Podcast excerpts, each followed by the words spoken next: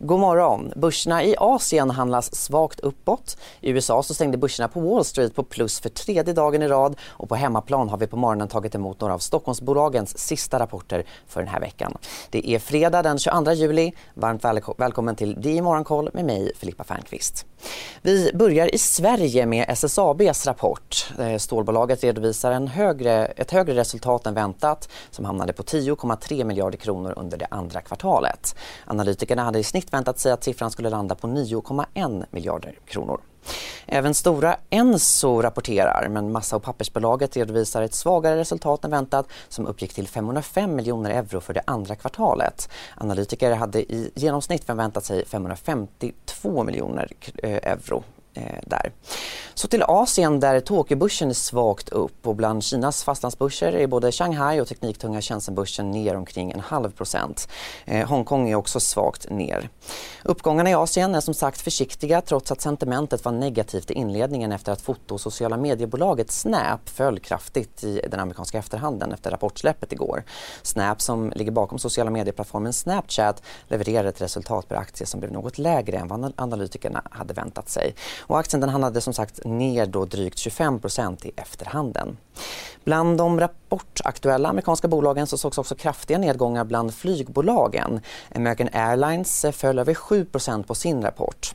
Rapportvinnare blev däremot elbilstillverkaren Tesla som rusade i motsatt riktning 9,7% efter att bolaget rapporterade ett resultat som var bättre än förväntat. Bolaget redovisade en justerad vinst på 2 dollar 27 cent per aktie jämfört med en förväntad vinst på Eh, 1,81 dollar. I kvartalsrapporten framgick det även att bolaget sålt det mesta av sitt bitcoin-innehav. Bättre gick det också för eh, väntat för tobaksbolaget Philip Morris som i maj la ett bud på Swedish Match. Man slog analytikernas eh, förväntningar för det andra kvartalet vilket fick aktien att stiga över 4% Bolagets bud på Swedish Match som ligger på 106 kronor per aktie. Hej, Synoptik här. Så här års är det extra viktigt att du skyddar dina ögon mot solens skadliga strålar. Därför får du just nu 50% på ett par solglasögon i din styrka när du köper glasögon hos oss på Synoptik. Boka tid och läs mer på synoptik.se. Välkommen! kommer att gå igenom, i alla fall om man frågar bolagets VD som sa det till CNBC igår. Ja, de amerikanska börserna avslutade torsdagens handel på plus alltså. Det innebär tre gröna dagar i rad för Wall Street och vid stängning så var S&P 500 upp 1% vilket motsvarar en uppgång om 1% från Stockholmsbörsens stängning.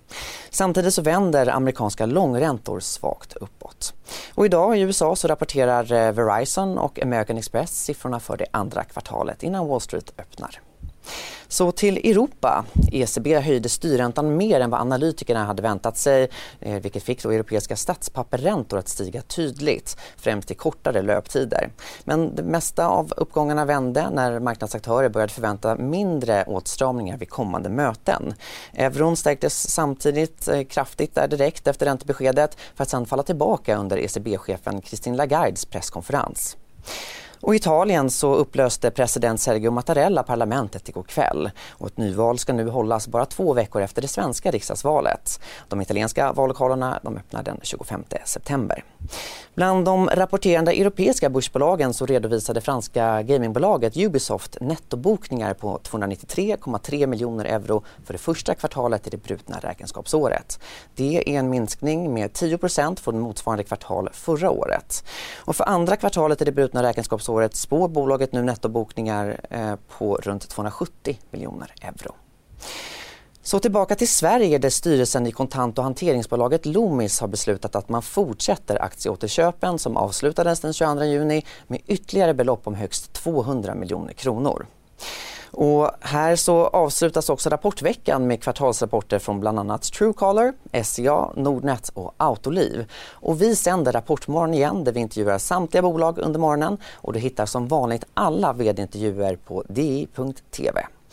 På makrofronten kommer bland annat preliminära inköpschefsindex för juli för, från flera länder. Och med det sagt så avslutar vi den här sändningen den här julifredagen och för veckan i sin helhet. Vi på DTVs Morgonkollsredaktion vill passa på att önska alla tittare och poddlyssnare en riktigt trevlig helg.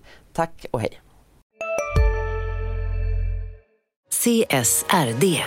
Ännu en förkortning som väcker känslor hos företagare. Men lugn, våra rådgivare här på PWC har koll på det som din verksamhet berörs av. Från hållbarhetslösningar och nya regelverk till affärsutveckling och ansvarsfulla AI-strategier. Välkommen till PWC. Om en yogamatta är på väg till dig, som gör att du för första gången hittar ditt inre lugn och gör dig befordrad på jobbet men du tackar nej för du drivs inte längre av prestation. Då finns det flera smarta sätt att beställa hem din yogamatta på. Som till våra paketboxar till exempel. Hälsningar Postnord.